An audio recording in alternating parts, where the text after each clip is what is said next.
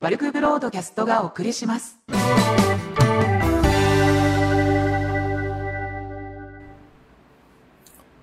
えー、こんにちは。えー、とですね、えー、今日も、えー、約70デシベルの PC たちに囲まれながら録音してます。まあ、そんな環境で寝れるのかっていう人もいいんですけど、だいたい70デシベルっていうのは地下鉄の車内ぐらいらしいです。まあ、疲れてたら地下鉄の車内でも寝れますからね。なんで、これは子守歌みたいなもんで、慣れです。えーで、編集上は、あの、ノイズをカットして、いわゆるその、爆音をカットしてます。で、この録音を、えー今日はですね、しながら、えータバコを吸って、まあ、タバコってもアイコスですね。アイコスを吸いながら、えー今日のお供は、これですね。まあ、聞こえないですよね。あの、えーどうだっけ？お値段以上だから、えーニトリ。ニトリの金属製、えーこれはステンレス製ですかね？のタンブラーに氷をいっぱい入れて、マウンテンデューをなみなみに注いでる。これが今日のお供です。基本は、えーお酒を飲まないので、えーマウンテンデューで十分です。ね、この収録、この劣化を始める前にですね、トラブルというか、まだ今原因は分かってないんですけど、一個のマイニングマシンがですね、マイニングマシンだと思われるところから破裂音がしたんですよね。で、その時に、まあ状況を見たら、えー RTX の1080だけ認識していないような感じだったんで、えーちょっと外して、えーライザーケーブルとか清掃して、まあちょっと怖いなと思ったんで、電源ケーブルを、えー電源ユニットからちょっと変え、違う穴にまあ差し替えたんですね。で、そしたら、普通に復活しちゃったんで、何の破裂音だったかよくわかんないまま、えー今進んでおります。埃なのかなとも思うんですけど、埃っぽくもたたまに掃除掃除してるんで、埃でもなかったんで、か、破裂音か、もしくは、まあ、ちょっとした埃に、あのー電気が流れてしまって、ショートしたんじゃないかなっていう気もするんですけど、でも痕跡が一切見当たらなかったんで、ちょっと不安です。まあ、あと、明日一日ちょっと見てみようか、様子見てみて、また破裂音がするようでしたら、また改めてちょっと分解して点検しなきゃかもしれないですね。まあ、破裂音があった、本当に破裂してる場合でしたら、まあ、そこを焦げたりとか、外傷が出てるはずなんで、で、そのマシンに関しては、あの、えー今現在はマイニングと、プロットを、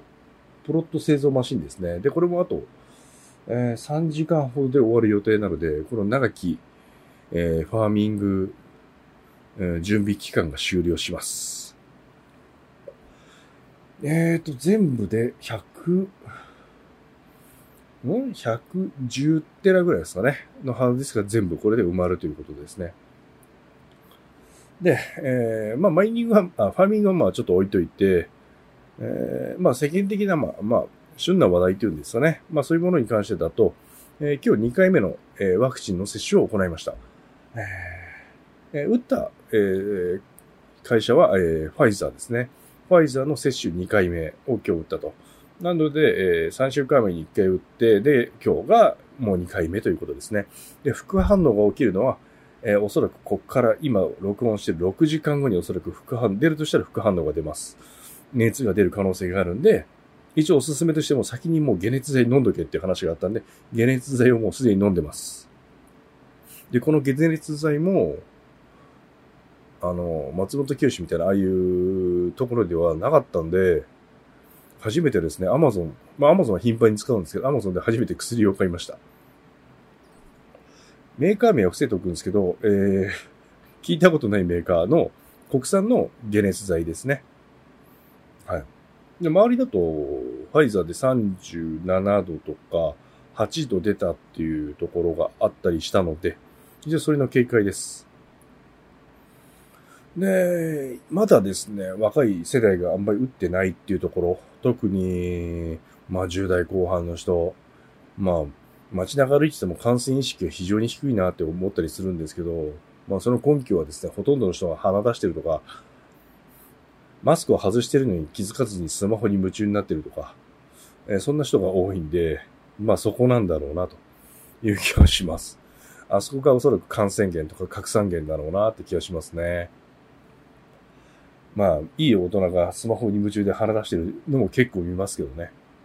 外だからといって感染しませんよっていう、えー、公式的発表って僕は知らないので、みんながやってるからいいってわけじゃないと思います。ただ、半径100メートルに一っ子一人いなかったら多分大丈夫でしょうけど、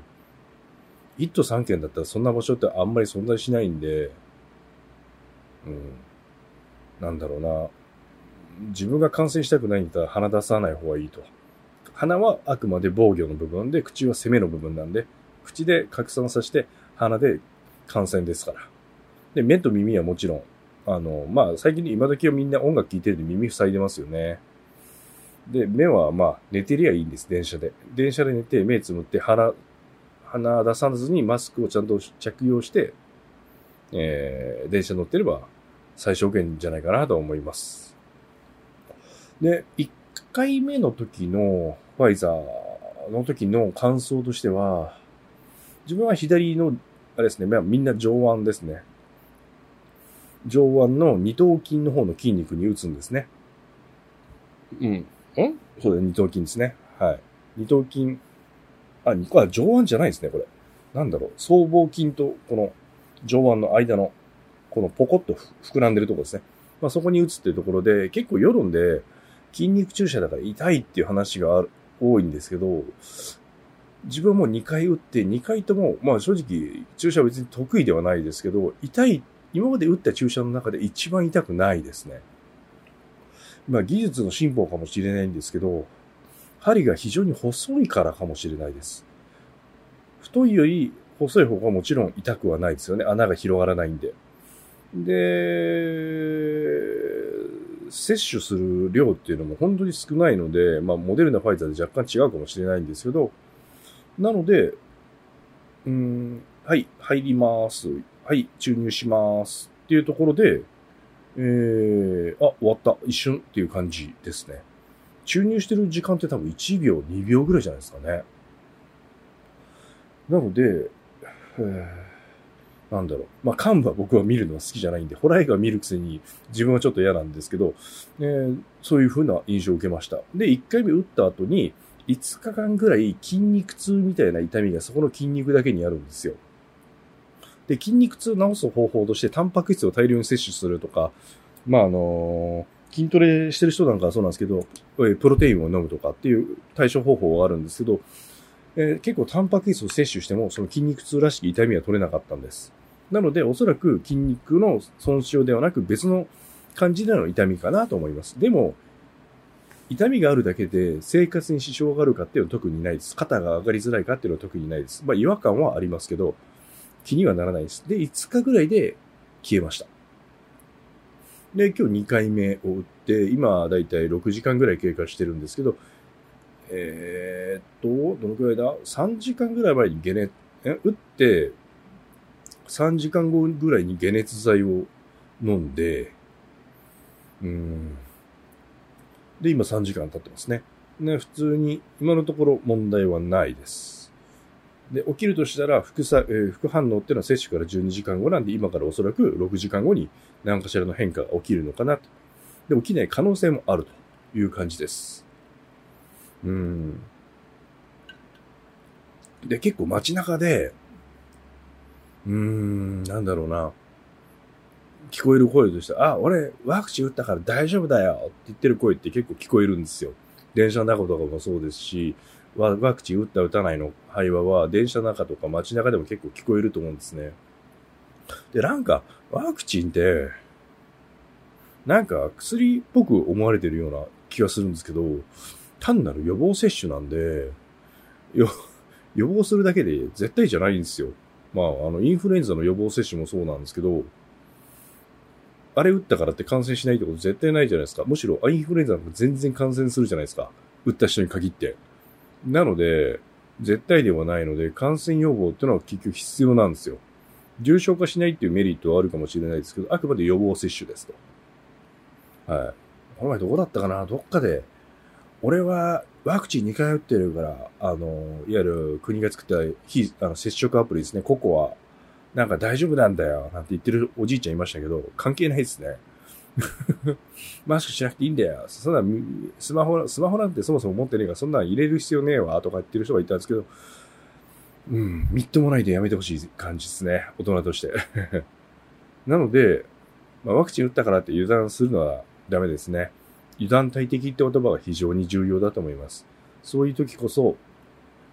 あの、帯を改めて締め直さないといけないんじゃないかなと思います。うん。で、まあ2回目接種して、まあ来年 3, 3回目があるのかどうなのか、なんていう感じの話になってますけど、まあ若干2回打って、まあ心のゆとりはできましたよね。でも、マスクは絶対外さないです。で、鼻出し、鼻だけ出してるマスクの人にも近寄らないです。むしろ避けてます。はい。たまに電車の中でマスクしない外人とかいるんですけど、もう車両ほど移動してます。よくわかんないですから、ワクチンなあの、その、感染したくないですよね。ムカつきじゃないですか。ただまだ親友とかだったらまだいいですけど、それもまあムカつきますけど、うん、全く知らねえやつからその風邪移されるのと同じぐらいムカつくんで、なので自分はそういう風にしてます。はい。で、まあちょっと今回はまあ近々であの、なんていうんですか、ワクチン打ちました、2回打ちましたっていう、えー、報告なんですけど、今後何を話そうかなって感じで考えてるのは、えー、第1回の時話したファーミングについての、えー、まあ、さっきちょっと喋りましたけど、それがもう、えー、終焉を迎えるので、終焉というか、まあ、一区切り迎えるので、それのお話と、あとは、ま、知り合いからあの、お前のところのあの AI、まあ、AI、まあ、自分で作ってるやつなんですけど、それを話してみたらいいんじゃないか、なんて言われたんで、まあ、どこもかしくも AI 作ってたりとか、今家電に入ってる AI とかもそうなんですけど、まあ、あれは AI とは僕は思わないんですけど、うん、なんかを、まあ、どういうふうに作ったかっていうのをお話しできればなーなんて考えてます。はい。まあ、短いんですけど、えー、まあ、そんな感じで、えー、今回は以上です。また、次回は、えー、チアですね、ファーミングについてちょっとお話できればなと思っております。はい、それではまたお会いしましょう。